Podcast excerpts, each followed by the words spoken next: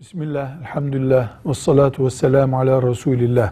Kurbanı bayıltmanın şu sakıncası vardır. Kurbanlık hayvanı bayıltmada.